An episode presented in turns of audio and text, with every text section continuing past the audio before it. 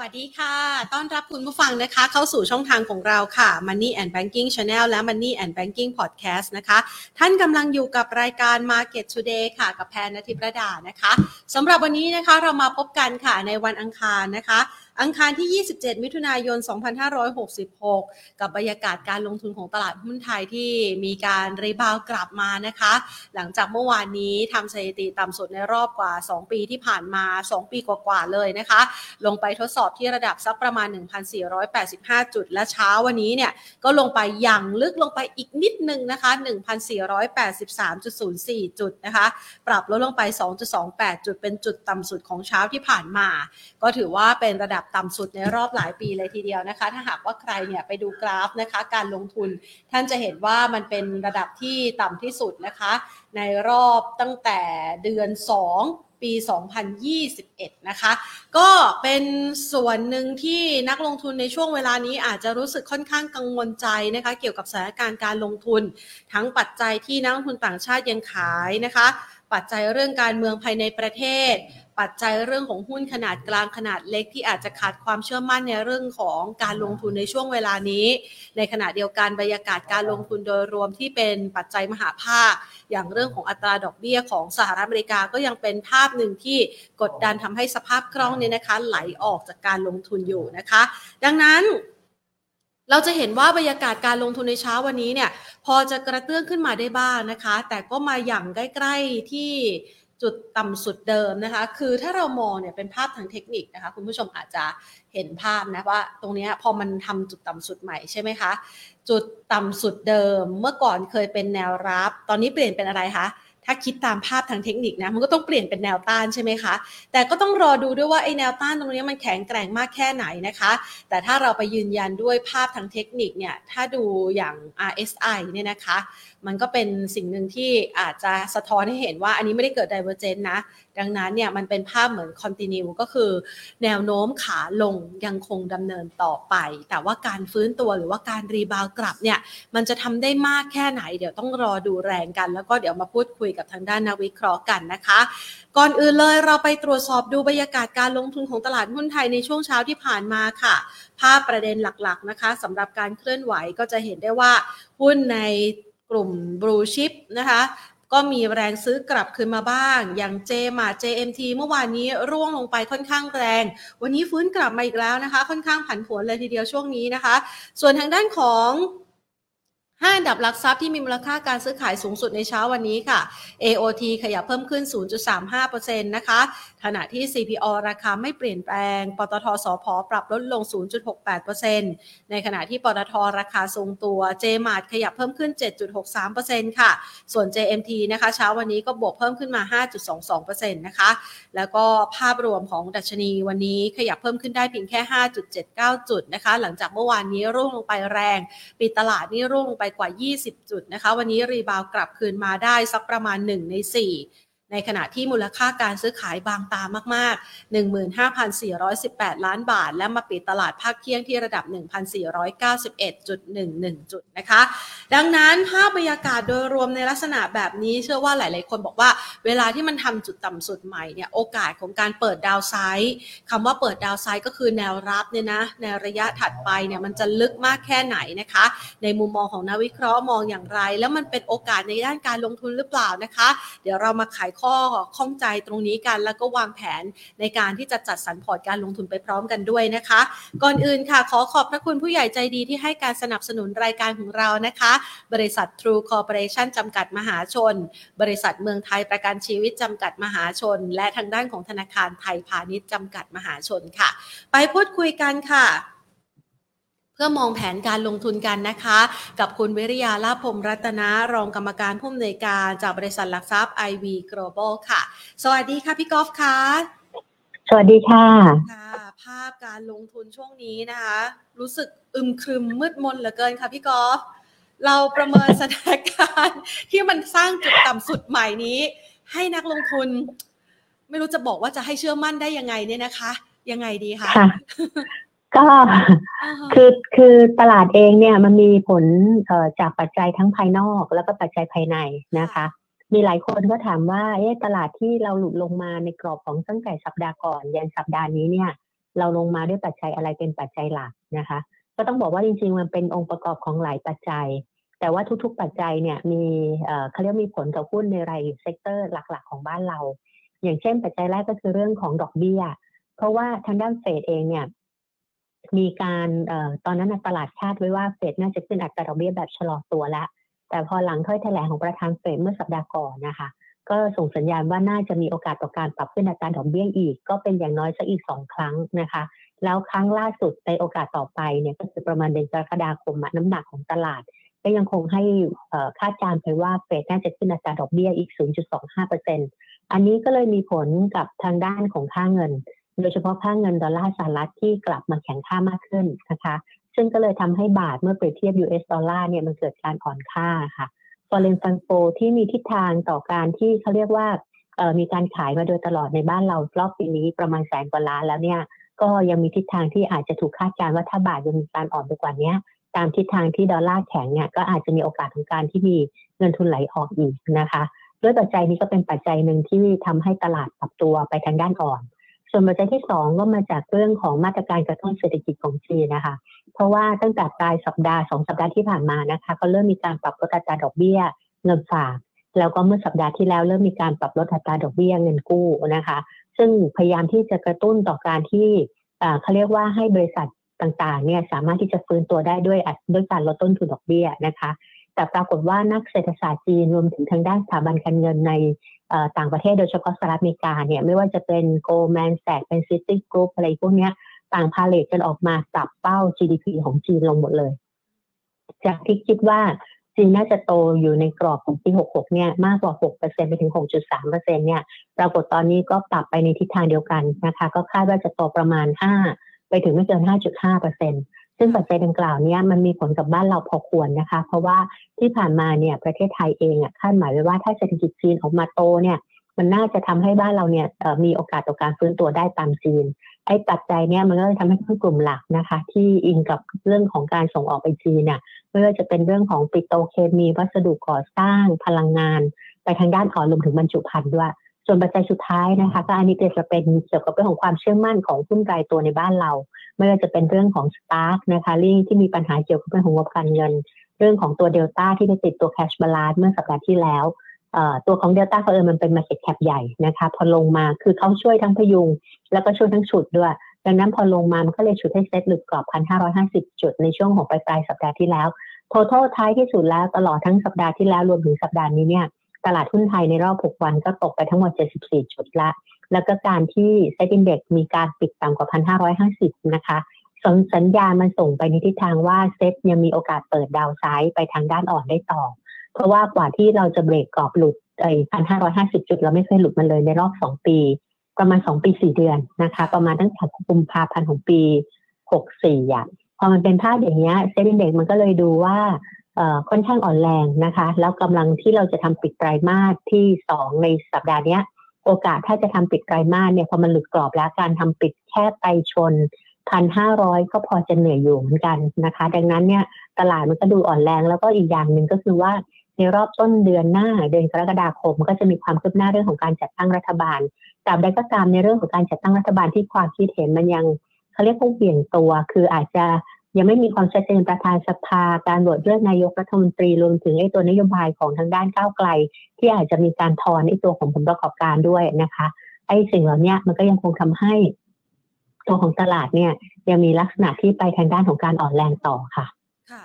อันนี้นี่ถือว่าเป็นปัจจัยกดดันหลักๆ เลยนะคะ ความเชื่อมั่นหดหาย สภาพคล่อง โดยเฉพาะอย่างยิ่งเม็ดเงินที่ต่างชาติเนี่ยเคยไหลเข้ามาสุทธิ ตอนนี้ก็ไหลออกไปเรื่อยๆนะคะ แถมความคาดหวังเกี่ยวกับเรื่องของเศรษฐกิจจีนจะมาช่วยกอบกู้ก็ดูเหมือนว่าจะริบหรี่เต็มที ในขณะเดียวกันค่ะพี่กอล์ฟพอมันผ่าน Windows Dressing เนี่ยนะคะ ที่เมื่อสักครู่นี้เนี่ยก็ดับฝันไปเหมือนกันนะ อาจจะแค่พันห้าเราอาจจะเจออะไรเพิ่มด้วยไหมคะค่ะ คือคือตอนแรกก็ยังพยายามจะคือที่เขาก็พยายามให้ลุ้นกันอยู่ตลอดทางอะว่าเราจะหลุดพันห้าหรือเปล่านะคะ ด้วยการที่คาดหวังว่าสัปดาห์นี้ยังเป็นสัปดาห์ที่อาจจะมีการทำปิดไกลมากในสัปดาห์สุดท้าย อาจจะพยายามที่ทำให้เราไม่หลุดกรอบพันห้าแต่ในที่สุดมันจะต้องหลุดกรอบ เพราะว่าปัจจัยอื่นๆที่มากระทบมันมันโดนอยู่นะคะ แต่ปรากฏว่ามันก็ไม่ทันทนดังนั้นเนี่ยการทำปิดไตรไตรมาสคงจะเหนื่อยหน่อย เพราะว่า ปีนี้ตลอดทั้งปีเนี่ยเราติดลบไปมากกว่าตลาดหุ้นในกลุ่มของไทยแลนด์อินโดฟิลิปปินส์นะคะเราเดี๋ยวเรานำเรานำติดลบมากกว่า แล้วก็ถ้าเทียบเอเชียเราก็นำติดลบมากกว่าเพราะปีนี้ญี่ปุ่นไต้หวันเกาหลีไปทางด้านบวกค่อนข้างเด่นทีเดียวอะค่ะค่ะ หลายคนบอกว่าเราลงมาตรงนี้ มันถือว่าถูกไหมคะพี่กอล์ฟหรือว่ามันยังยังแพงอยู่คะสำหรับตลาดหุ้นไทยถ้ามองจากปัจจัยลบที่เข้ามากดดันในช่วงเวลานี้แล้วอะค่ะ ต้องมองว่ามันถูกในแง่ของการที่อาจจะได้ต้นทุนที่ดีกว่า ในช่วงตอนต้นปีค่ะแต่ถ้าถามว่ามันจะถูกแล้วมันถูกอีกไหม อันนี้อาจจะมีอีกอืมซื้อถูกแล้วอาจจะถูกอีกอะถูกกว่านี้อีกอาจจะมีคนนะแบคะบนี้คือซื้อไม้แรกก็ยังต้องมีถัวอีก ก็ประมาณนั้นคือคือคือเวลาเราซื้อขายหุ้นเนี่ยเราอิงอยู่กับอะโดยโดยรวมๆที่ก็อาจจะอิงอยู่กับสองเรื่องนะคะค่ะเรื่องแรกคือปัจจัยพื้นฐาน เรื่องปัจจัยพื้นฐานเนี่ยมันก็ดูถูกลงนะคะ ถ้าเปรียบเทียบก่อนหน้าไม่ว่าจะเป็นเขาเรียกว่า EPS ของของบริษัทจดทะเบียนที่ยังมีการเติบโตเนี่ยมันถูกทอนทอนก็จริงแต่ว่าด้วย PE ของตลาดที่อยู่ในระดับกลางๆไปค่อนบนเนี่ยมันอาจจะมีโอกาสทอนตัวไอ้ตัว PE ลงมาได้อีก แต่ว่าถ้าด้วยปัจจัยทางด้าน sentiment ของหุ้นเนี่ย การที่เราหลุดกรอบที่เราไม่เคยหลุดมาในรอบ 2 ปีกว่า แสดงว่าตลาดกำลังซึมซับข้อมูลไปในเชิงลบนะคะค่ะแล้วก็ความคาดหวังเชิงบวกเนี่ย มันดูจะห่างไกลพอควร มันก็เลยทำให้ตลาดหลุดกรอบไปพันห้าร้อยห้าสิบจุดลงมาค่ะดังนั้นการที่เพิ่งเริ่มหลุดกรอบ 1,550 จุด มันอาจจะมีโอกาสของการที่เปิด downside แต่มันจะไม่ได้เป็นการเปิด downside แล้วหลุดแบบเร็วๆนะคะ มันก็คือจะอาจค่อยๆซึมตัวลงไปหาที่ระดับแรกก่อนเป็น step ที่หนึ่งคือ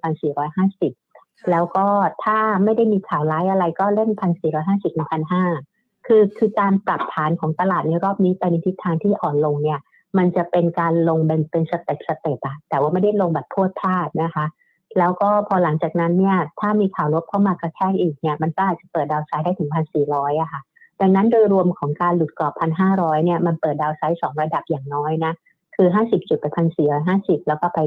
1,400 แต่ว่าในระหว่างทางเนี่ยมันก็อาจจะพอมี sector ที่อาจจะอิงอยู่กับเรื่องของผลประกอบการ ที่อาจจะดีกว่าตลาดกลับขึ้นมาได้ในโอกาสต่อไป หลังจากเราปิดไตรมาสสองไปละ อีกหน่อยก็จะเริ่มมีการรีวิว ความคาดหมายผลประกอบการไตรมาสที่สองที่ปิดงบไปอะค่ะตรงจุดนั้นก็มาดูอีกทีหนึงแต่ตอนนี้หุ้นที่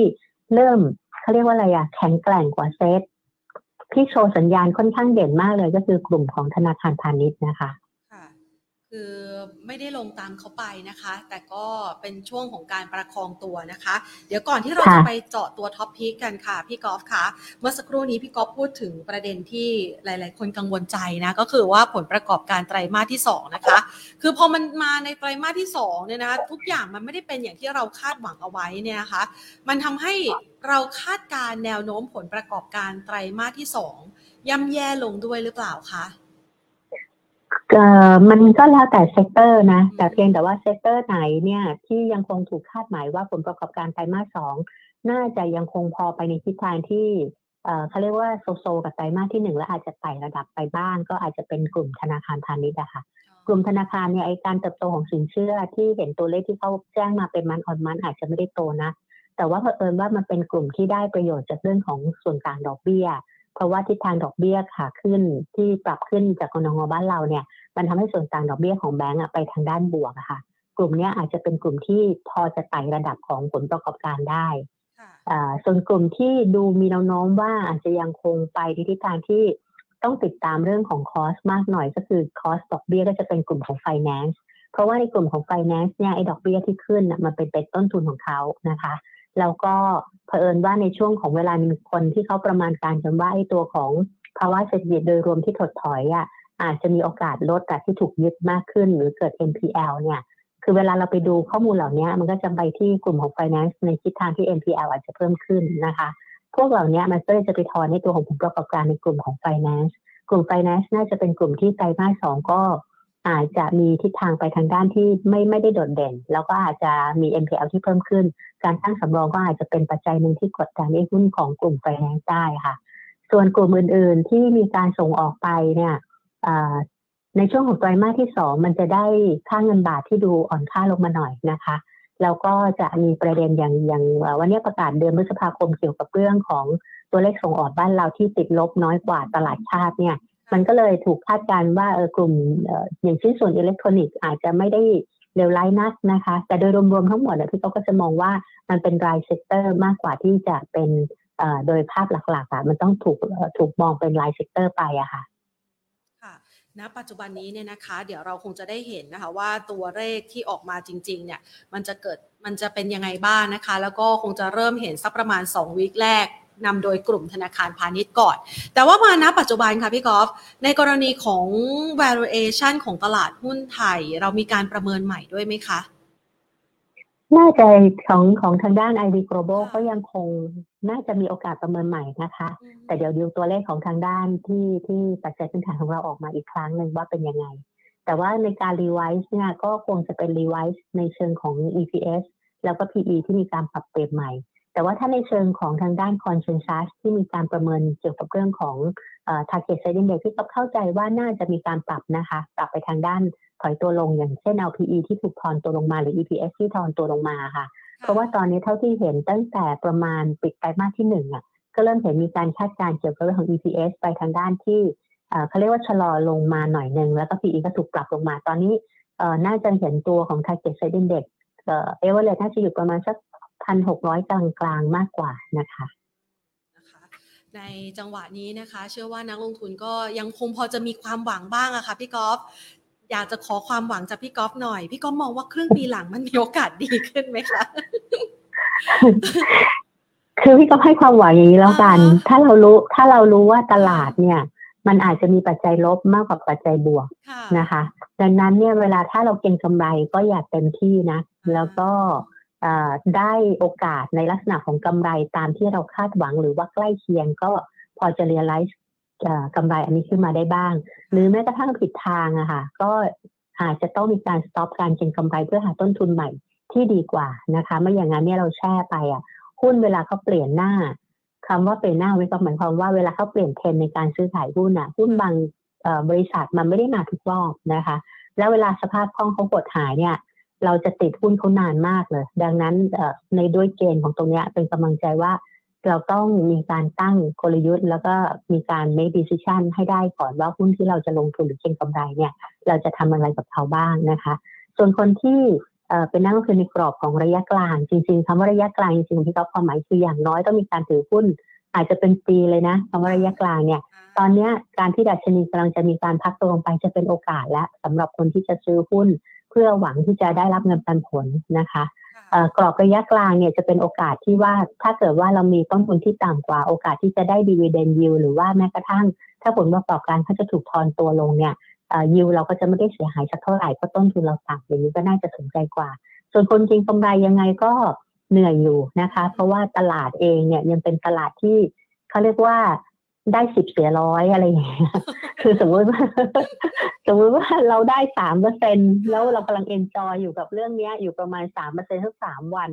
แต่อีกวันหนึ่งเกิดติดธุระอย่างเงี้ยแล้วยังไม่ทันทำอะไรมันลงไปทีเดียวเจ็ดเปอร์เซ็นต์เก้าเปอร์เซ็นต์สิบเปอร์เซ็นต์อย่างเงี้ยหรือสองวันสิบเปอร์เซ็นอะ อันเนี้ยอ่านมันก็ต้องระมัดระวังเพราะว่าถ้าเราจะเก็งกำไรอะพี่ก๊อฟก็อยากจะบอกว่าเราต้องตามตลาดนิดนึงเพราะว่าเวลามันเบี่ยงอะหุ้นทุกตัวมันมีค่าเบต้าของมันนะคะ แล้วก็ ถ้าตัวไหนเนี่ยเป็นหุ้นตัวใหญ่ มันก็จะสอดคล้องไปกับตลาด แต่หุ้นตัวไหนเวลาเป็นตัวเล็ก แล้วเวลามีการปรับตัวขึ้นไปอย่างบริษัทเนี่ย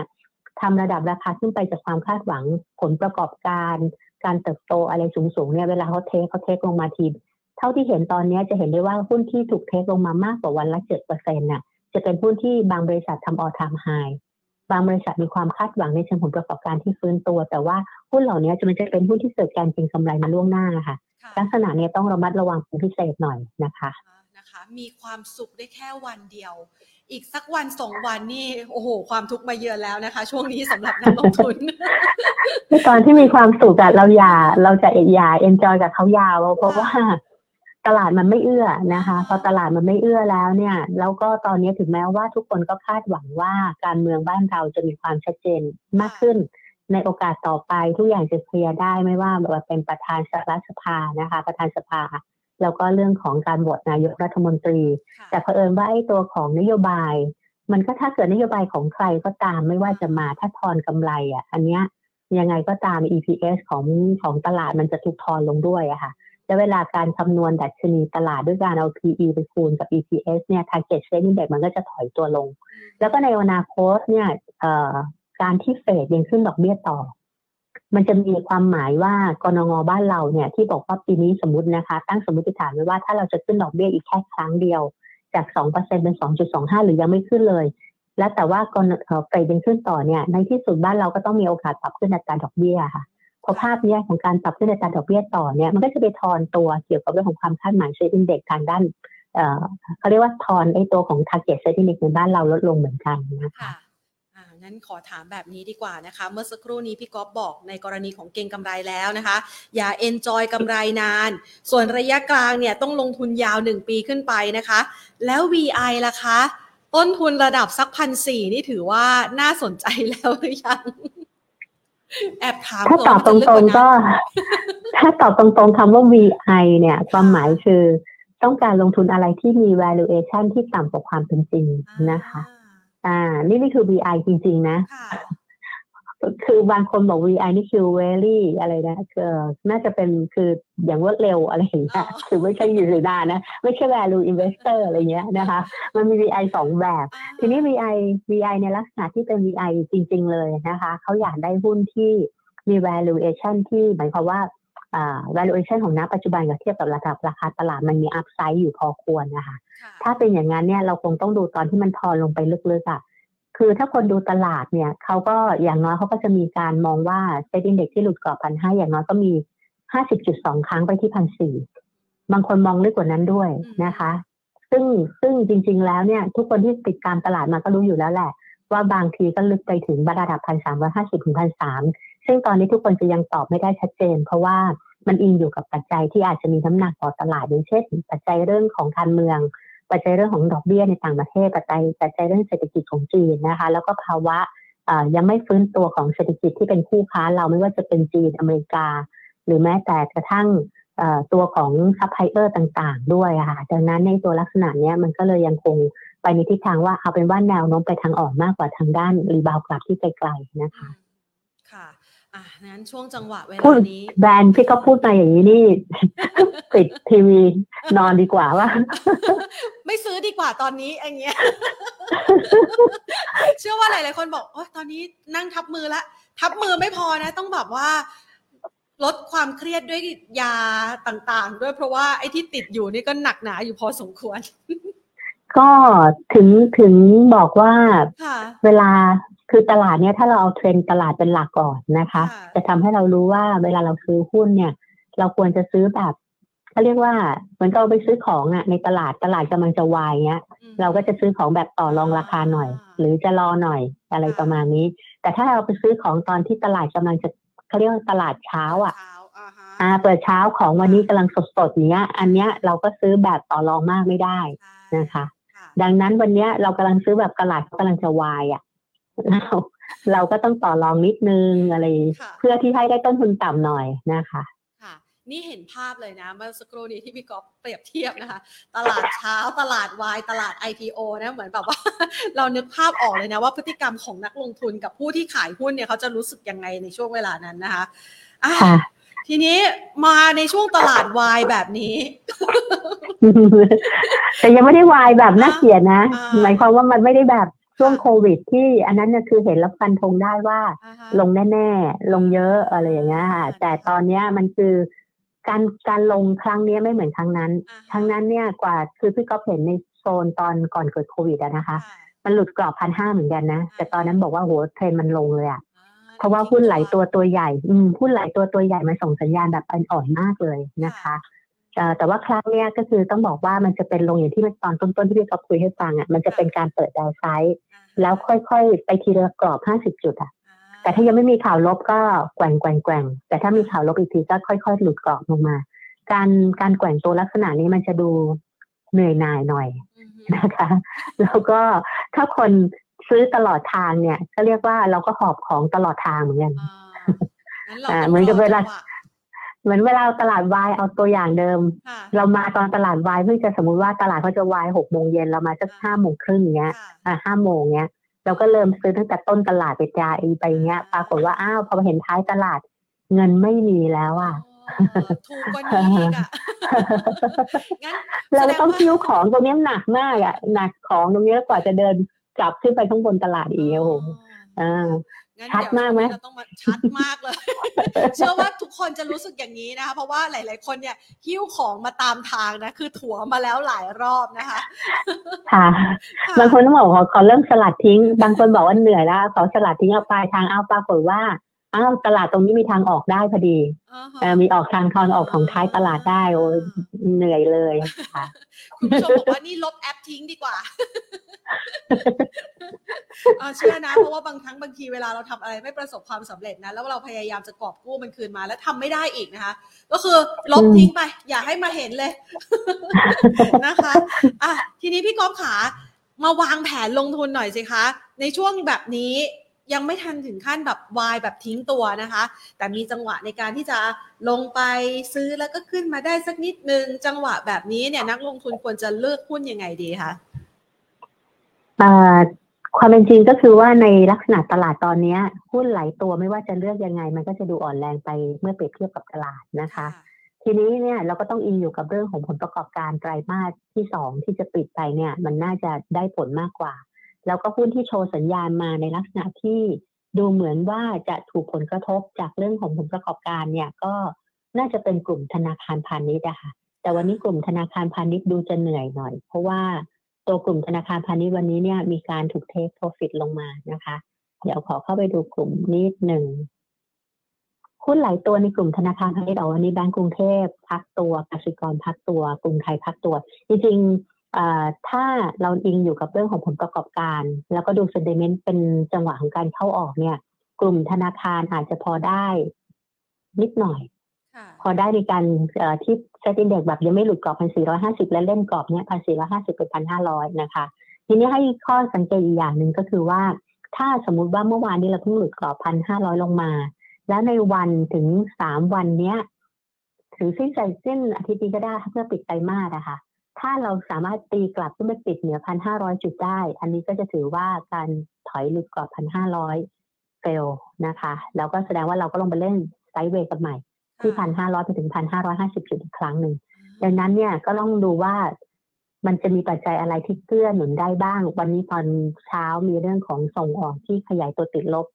ต่ำกว่าคาดนะคะใช่น้อยลง แล้วก็ถ้ามีเรื่องของการเมืองอะไรที่กังวลว่ามันจะ ยืดเยื้อแล้วไม่ค่อยได้ตามที่ใครๆอยากหวังไว้หรืออะไรอย่างเงี้ยอันนั้นก็อาจจะคือถ้าสมมติไปแบบสมูทมากขึ้นนะคะ มีความคาดหวังการจัดตั้งรัฐบาลได้เสถียรภาพมากขึ้น นโยบายบางอย่างไม่ถูกนำมาใช้ในตัวของตลาดอย่างเงี้ยหายจะทำให้ตัวของตลาดฟื้นตัวขึ้นไปได้อะค่ะ ค่ะงั้นเรามาลงลึกในกลุ่มธนาคารกันนะคะ ธนาคารนี่ซื้อได้ทุกตัวไหมคะเอ่อ ถ้าถ้าเอาเป็นปัจจัยพื้นฐานนะคะ ตัวหุ้นธนาคารที่ดูดีกว่าเซ็นเด็กคือเวลาเราจะซื้อเราจะซื้อตัวที่แข็งแกร่งกว่าเซ็ตเพราะว่ามันจะสะท้อนเกี่ยวกับเรื่องของผลประกอบการเข้าไปในตัวของ timing ของระดับราคาค่ะ ตัวของแบงก์กรุงเทพแบงก์กรุงไทยเนี่ยเป็นตัวที่สะท้อนว่าผลประกอบการในไตรมาสหนึ่งเนี่ยไปทางด้านที่ดีกว่าตลาดคาด แล้วก็ในช่วงของไตรมาสที่สอง เท่าที่ตรงด่าน consensus ของหลายที่เนี่ยก็แบงก์กรุงเทพก็ so-so นะคะ แต่ว่าตัวของแบงก์กรุงไทยเนี่ยน่าจะมีสินเชื่อที่เริ่มชะลอลงในไตรมาสที่สองอะ อันนี้ตัวของกรุงไทยเขาถ้าเขาไม่ไม่ไม่เบรกกรอบไปข้างบนขึ้นไปได้เหนือกรอบสิบยี่สิบาทเนี่ยการพักตัวของกรุงไทยอาจจะต้องระมัดระวังถ้าเกิดผลประกอบการเขาออกมา ไม่ดีอย่างที่คาดหวังนะคะ เพราะว่าไตรมาสที่หนึ่งเขาดีมากนะกรุงไทย และตอนนี้เขา เทรดกันอยู่ที่ระดับประมาณ 19 บาทห้าสิบไปถึงไม่เกิน 20 บาทแล้วมันอยู่โซนบนน่ะ ทีนี้ถ้าผลประกอบการออกมาดันไม่ดีเท่าไหร่เนี่ยอันนี้ต้องระวัง take profit ที่จะออกมาด้วยเหมือนกันนะคะ ก็โดยธนาคารถ้าตัวที่แข็งแกร่งกว่าเซ็ตก็จะมีตัวแบงก์กรุงเทพกรุงไทย TTB นะคะ แต่ตัวที่กลางๆก็จะเป็นตัว SCB ส่วนตัวที่อ่อนแอหน่อยจะเป็นกสิกรไทย แต่ปรากฏว่าในเชิงของการ trading แล้วเนี่ย ตัวของกสิกรไทยเนี่ยมันลงมาลึกพอควรเหมือนกัน แล้วก็ถ้าตัวของกสิกรไทยเนี่ยไม่ได้หลุด low ลงไปเนี่ยมันก็อาจจะมีโอกาสต่อการ rebound กลับขึ้นมาได้แต่ท้ายที่สุดแล้วว่าที่เขาก็มองว่าแบงค์ที่ไปทางด้านที่ดีกว่าตลาดต้องอยู่ที่ผลประกอบการเป็นปัจจัยหลักอะค่ะค่ะคุณผู้ชมถามว่าตัว SCB เนี่ย ถ้าหากว่ามองแนวรับแนวต้าน พี่ก๊อฟจะให้มองไว้ให้ไว้สักประมาณเท่าไหร่ดีคะ เอาแบบ กรอบที่ตอนนี้เขาพยายามยืนตัวขึ้นไปนะคะ ก็อยู่ที่ประมาณสักหนึ่งร้อยห้าบาทถึงประมาณสักหนึ่งร้อยเก้าบาทค่ะ แล้วก็อย่าให้หลุดกรอบร้อยห้านะหยุดกรอบร้อยห้าก็ลงมาเล่นที่ร้อยถึงร้อยห้ามาอีกรอบหนึ่งค่ะค่ะ ขยับจากกลุ่มของธนาคารพาณิชย์ไปตัวอื่นๆ ไม่เหลือให้เก็บแล้วใช่ไหมคะพี่กอล์ฟมีกลุ่มของ Food and Beverage ที่ค่ะพอจะหวังได้บ้าง แต่ว่าหุ้นพวกเนี้ยก็จะเป็นหุ้นที่อ่า เขาเรียกว่าเบี่ยงตัวสูงมากคืออย่างที่เมื่อกี้พี่ก๊อฟเล่าให้ฟังเพราะว่าบางตัวทำออทำไฮไปค่ะนะคะ แล้วเวลาถูกความเชื่อมั่นของตลาดมันทอนอะ คือคนชอบถามว่าอ้าวแล้วงบการเงินอย่างนี้จะดูยังไงอย่างเงี้ยนะคะ มันก็เลยทำให้เวลามีการเบี่ยงตัวลงมาหุ้นเหล่านี้ถูกเทสโปรฟิตมาสามเปอร์เซ็นห้าเปอร์เซ็นถึงเจ็ดเปอร์เซ็นต์่ะค่ะในแต่ละในในแต่ละครั้งที่เวลาเขาเทสลงมา อันนี้ก็เลยทำให้ในช่วงระยะตรงเนี้ยอาจจะยังคงต้องระมัดระวังนิดนึงนะคะค่ะ อย่างกรณีอันนี้ถ้าพูดถึงเป็นสเป้อย่างนี้ไหมคะแต่รู้สึกเหมือนจะเหมือนจะแอบประซิบเพราะมันลงแรง คือคือซัปเป้เป็นหุ้นออทามไฮนะคะอ่าผลประกอบการเขาดีนะเพราะว่าค่ะเท่าที่ไปดูตามงบการเงินเขาว่าดี แต่เพียงแต่ว่าบางครั้งเนี่ยผลประกอบการที่ดีมันถูกสะท้อนไปที่ราคาไปพอควรนะคะแล้วการที่เขาระดับราคาปรับตัวขึ้นไปอะนะจากระดับ 40 บาทไปถึง 80 เกือบ 90 ถึงเนี้ย เกือบ90บาทแล้วไม่พ้นเนี่ยนะคะ ไม่ไม่ได้เบรก90เนาะเวลาพักตัวลงมาตอนนี้จะเป็นการพักตัวแล้ว rebound กลับไปเนี่ย คนที่มีต้นทุนใกล้80ไปถึง85บาทเนี่ย ถ้าออกตัวได้ก็ออกตัวก่อนละกัน แล้วเดี๋ยวค่อยว่ากันอีกทีนึงแต่ว่าถ้าเรามั่นใจว่าผลประกอบการเขายังคงเติบโตต่อเพราะว่าเท่าที่เท่าที่ดูอ่าน paper พี่ก็อาจจะอ่านจากหลาย b r o k e r view แล้วก็ดู consensus ไปนะคะ ก็ยังคงถูกคาดหวังว่าผลประกอบการยังฟื้นตัวในไตรมาสสองต่อนะ แต่ว่าเอาเป็นว่าถ้าเราเอาเซน t เมนต์ไปอิงด้วยก็ ถ้ารีบาวด์กลับไม่ได้เราไม่ผ่าน 82 กับ 85 ก็ออกตัวแล้วกันค่ะอ่าฮะพูดถึงเซเป้นะคะ ภาพคล้ายๆ แบบนี้เนี่ยที่ได้รับความนิยมอีกตัวหนึ่งก็คือสีนานาพร ให้พี่ก๊อฟช่วยดูให้หน่อยดีกว่า อย่าง SNP SNP เอ่อ SNNP SNNP อ่าค่ะเหมือนกันค่ะ แต่ตัวนี้มันไม่ได้เทรนแบบเดียวกับอ่าตัว SAPPE เนาะ SAPPE คือเขาแบบ ชัดมากเลยไปทางด้านแบบ uptrend ค่ะสวยงามนะคะ แต่ศรีนานาพรเนี่ยเขาจะเป็นเหมือนกับอิงกับ seasonal เป็นหลักเหมือนกัน อาจจะเกี่ยวกับเรื่องของการเปิดโรงเรียน เปิดเมืองนะคะ ทีนี้ไอ้ตัวของศรีนานาพรเนี่ยพอถูก take profit ลงมาแล้วเนี่ยเอาจุด 22 บาทเป็นจุด stop การเก็งกำไร ถ้าหลุดจุดนี้ก็แสดงว่าเอ่อที่ผ่านมาเนี่ยเขาจะกำลังจะเอ่อความความกังวลมันอาจจะกดทำให้เขาเอ่อต้องต้องไปดูเรื่องผลประกอบการเพิ่มเติมนะคะ ทีนี้ถ้าสมมติ rebound กลับขึ้นไปเนี่ย แล้วไม่ผ่าน25บาทก็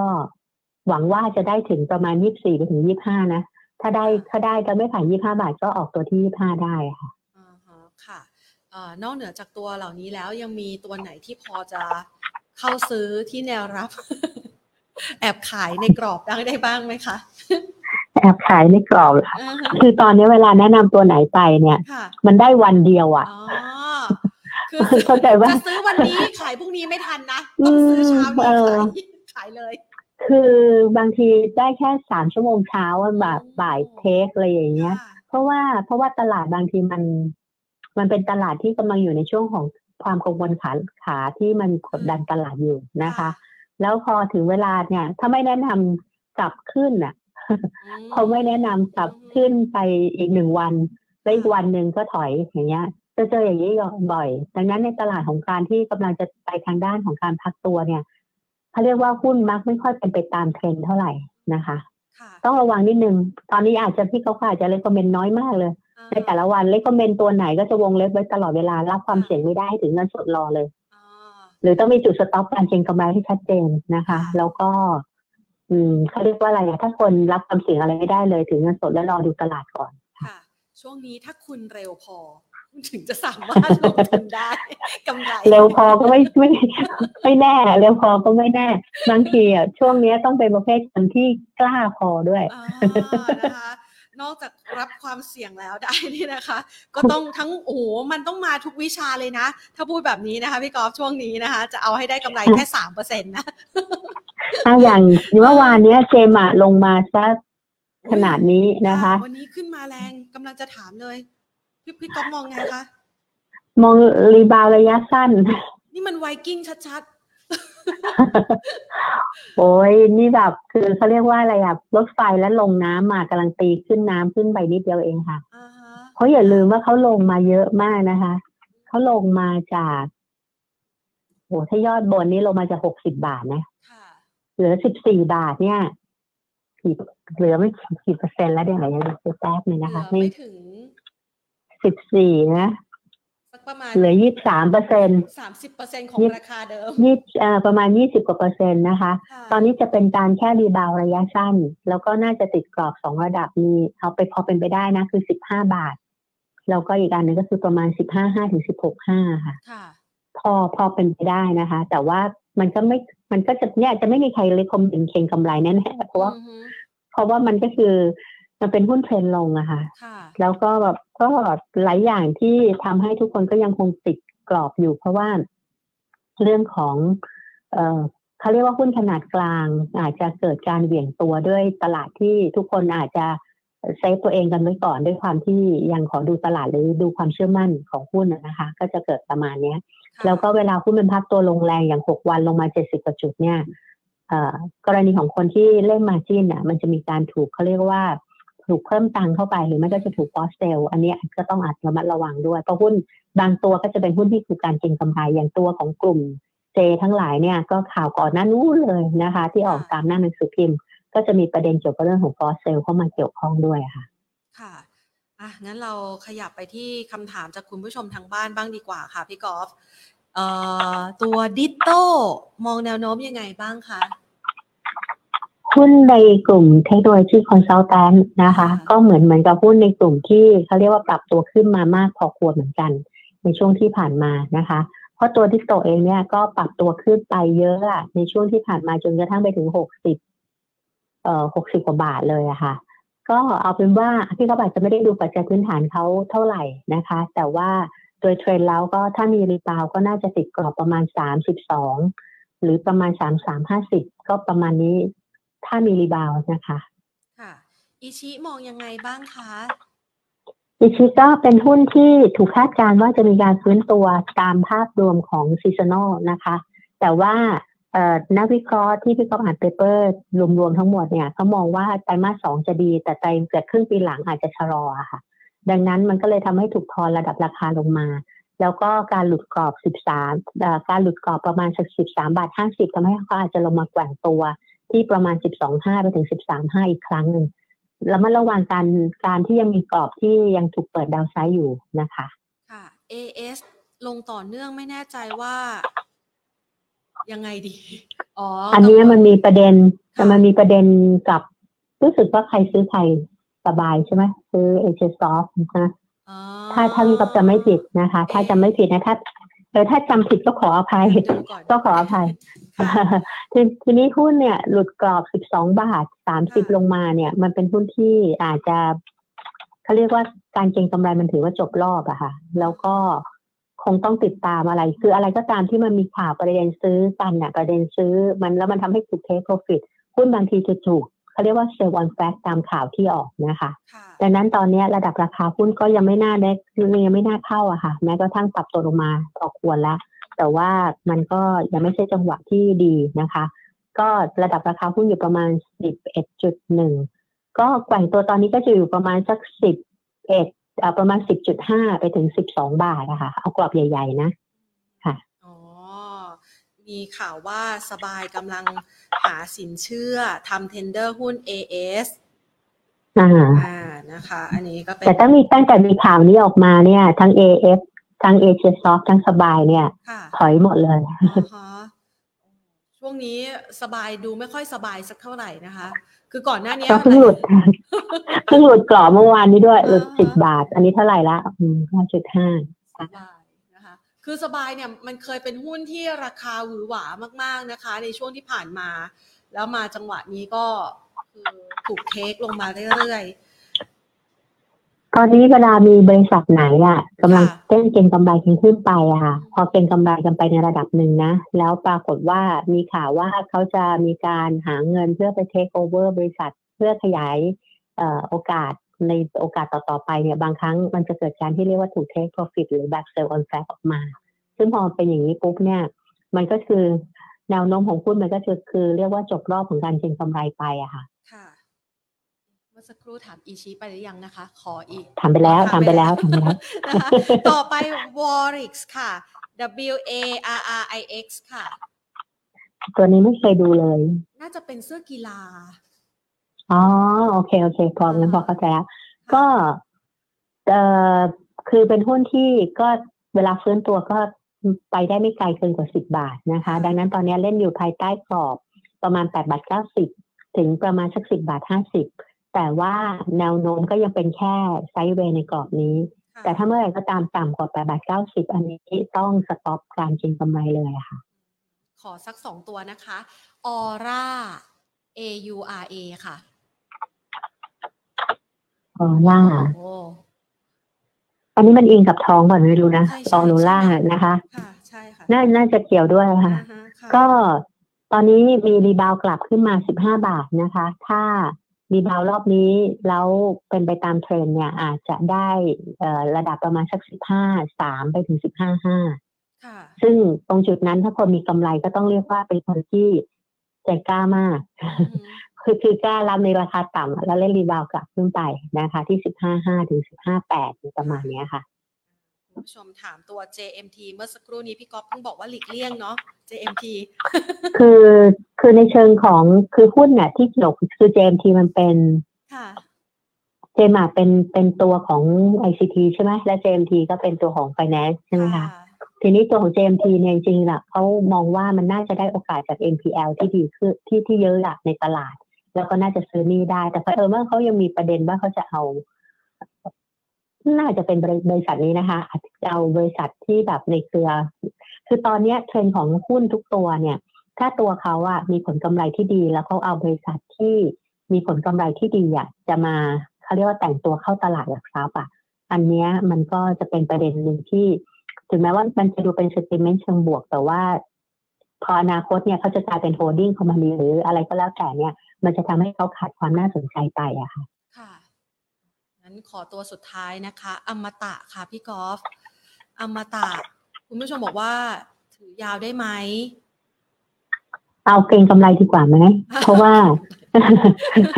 คือคือตัวของหุ้นในกลุ่มนิคมอุตสาหกรรมเป็นอีกเป็นเป็นอีกไม่กี่เป็น sector ไม่กี่ sector เองค่ะอย่างเมื่อวานเนี้ย ก็จะมีแค่นิคมมีแบงก์นะคะ ที่เขาเรียกว่าพอที่จะเก็งกำไรระยะสั้นได้ค่ะ ดังนั้นตัวอมตะเองเนี่ยก็ถ้าสมมุติว่า ระดับราคาเนี่ยปรับตัวขึ้นมา 22.5.8 หรือไม่เกิน 23 ก็อาจจะมองขายเล่นรอบไปก่อนก็ได้ เพราะว่าหุ้นเขายังเป็นแค่เล่นรอบสั้น ๆ อยู่ค่ะค่ะนะคะอะนี่ตอบคำถามคุณผู้ชมนะคะสำหรับหลาย ๆ ท่านที่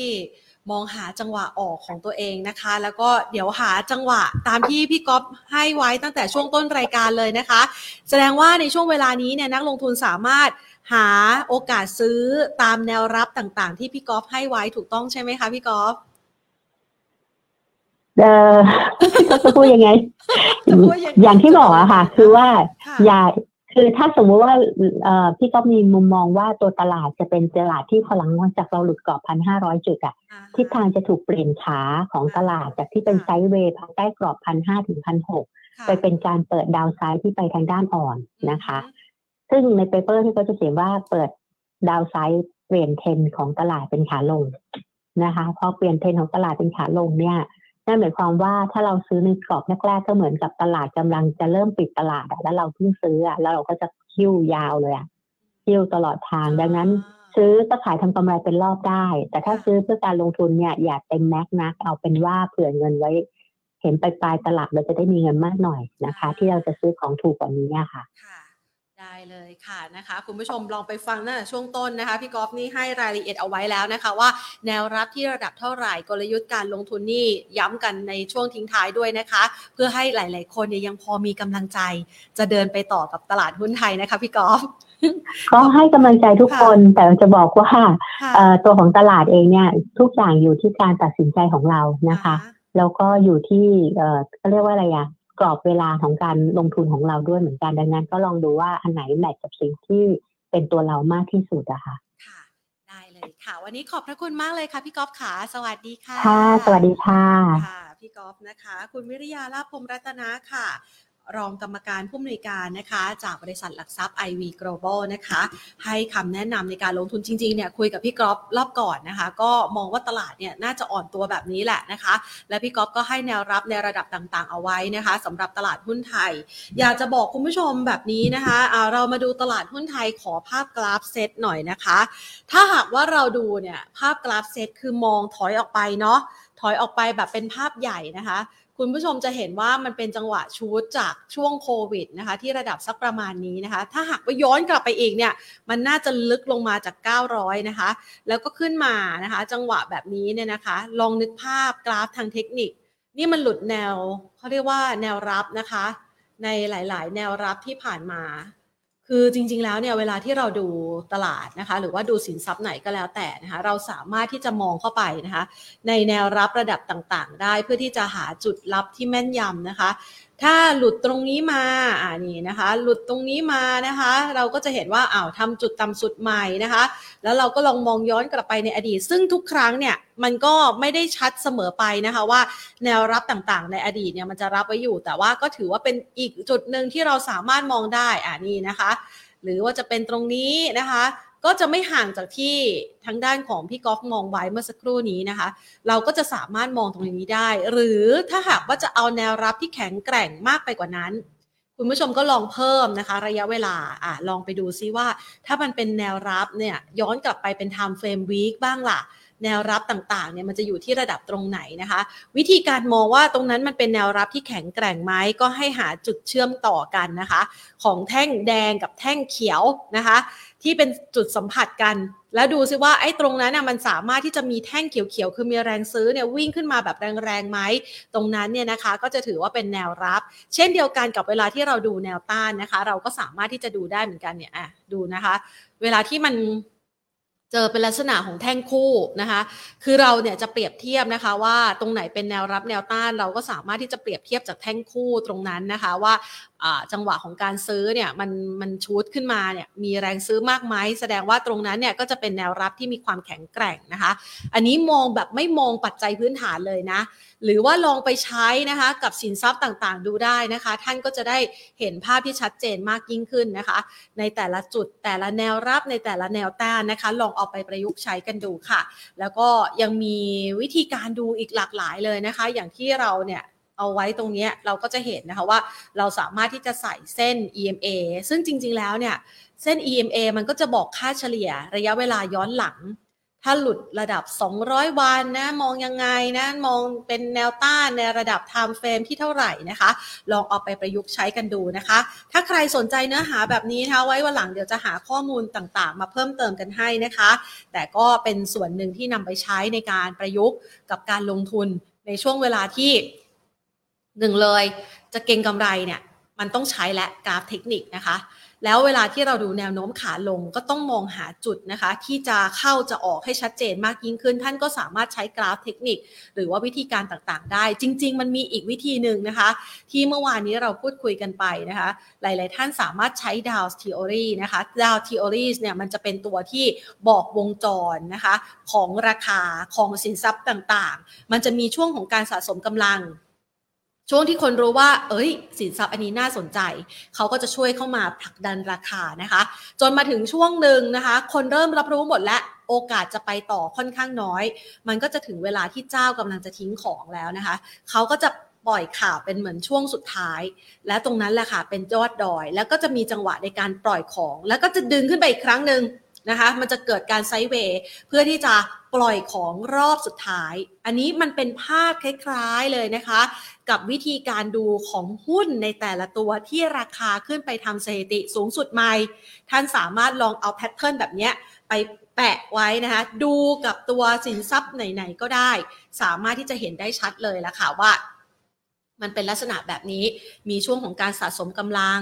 มีช่วงของการผลักดันราคา เมื่อราคาไปสูงมากๆ และโอกาสการขึ้นต่อค่อนข้างน้อยแล้ว มันจะมีจังหวะในการปล่อยข่าวอีกช่วงหนึ่งแล้วก็ปล่อยของ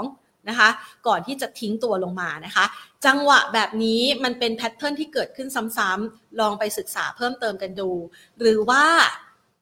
หลาย ๆ คนอาจจะเอา e r a t e wave มาประยุกต์ใช้ อันนี้ก็สามารถทำได้นะคะ คือจริง ๆ แล้วเรารู้ข้อมูลต่าง ๆ เหล่านี้นะคะ รู้ อาจจะบางคนบอกว่าถ้ารู้ไม่ลึกจริง ก็อาจจะใช้ประยุกต์ได้ไม่ค่อยมีประสิทธิภาพเท่าไหร่ แต่ถ้าหากว่ามองภาพและเข้าใจโดยคร่าวๆเนี่ยท่านก็จะรู้ว่าจังหวะไหนในการที่จะเข้าและออกได้เปรียบมากกว่ากันนะคะ ลองไปศึกษาเพิ่มเติมกันดูแล้วค่ะ วันนี้ทักทายคุณผู้ชมหลาย ๆ ท่านนะคะ ที่เข้ามาพูดคุยกันนะคะ แล้วก็ส่งตัวหุ้นกันเข้ามาด้วยนะคะ หวังว่าคลิปนี้จะเป็นประโยชน์สำหรับการลงทุน และช่วงนี้ก็ต้องระมัดระวังการลงทุนกันหน่อยนะคะ เราเอนจอยกับกำไรได้ไม่นานค่ะแต่เราอาจจะต้องอดทนนะคะกับภาวะที่ค่อนข้างซึมเซากับตลาดหุ้นไทยในช่วงเวลานี้กันต่อไปนะคะ เอาละเดี๋ยวเรามาติดตามกันนะคะ ในทุกๆวันของรายการเป็นทั้งกำลังใจนะคะ แล้วก็พยายามที่จะขอเป็นอีกหนึ่งตัวกลาง เพื่อที่จะหาโอกาสหาคำตอบที่ดีจากนักวิเคราะห์นะคะ มาฝากคุณผู้ชมท่านนักลงทุนกันด้วย วันนี้ลากันไปก่อนนะคะ สวัสดีค่ะ